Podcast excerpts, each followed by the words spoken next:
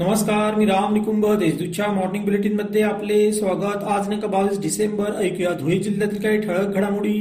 साखळी नगरपंचायतीसाठी चौसष्ट टक्के मतदान झाले. दिवसभरात काही ठिकाणी किरकोळ वाद व दोन ठिकाणी धक्काबुक्कीसारखे प्रकार घडले.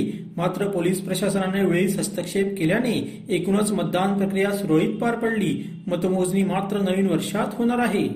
महापालिकेच्या प्रभाग क्रमांक पाच ब च्या पोटनिवडणुकीसाठी केवळ एकतीस टक्के मतदान झाले. मतदान प्रक्रिया सुरळीत व शांततेत पार पडली. उद्या दिनांक बावीस डिसेंबर रोजी जुन्या महापालिकेच्या इमारतीत मतमोजणी होणार आहे. सकाळपासूनच मतदारांचा अर्क प्रतिसाद दिसून आला.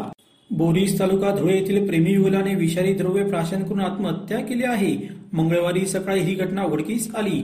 दोन्ही विवाहित असून दोघांमध्ये प्रेम संबंध होते. त्यातूनच त्यांनी हे टोकाचे पाऊल उचलल्याचा अंदाज आहे. दोघे दिनांक सोळा डिसेंबर रोजी पळून गेले होते. चित्रपट दिग्दर्शक होण्यासाठी माहेरून पाच लाख रुपये आणावे म्हणून पत्नीचा छळ करण्यात आला. तिला आत्महत्या करण्यास भाग पाडली. या आरोपाखाली शिक्षक पतीला न्यायालयाने दहा वर्ष सक्त कारावास व दोन लाख रुपये दंड अशी शिक्षा ठोठावली आहे. जिल्हा व सत्र न्यायाधीश ए एच मुल्ला यांनी हा निकाल दिला. धुळे शहरातील साखर रोडवरील राजीव गांधी नगरात घर भाड्याने दिले नाही म्हणून एकाने चाकूने वार करत तरुणाचा खून केला. काल सायंकाळी ही घटना घडली. पोलिसांनी गुन्हा नोंद करत काही तासातच संशयिताला अटक केली. त्याला न्यायालयाने सात दिवसांची पोलीस कोठडी दिली आहे.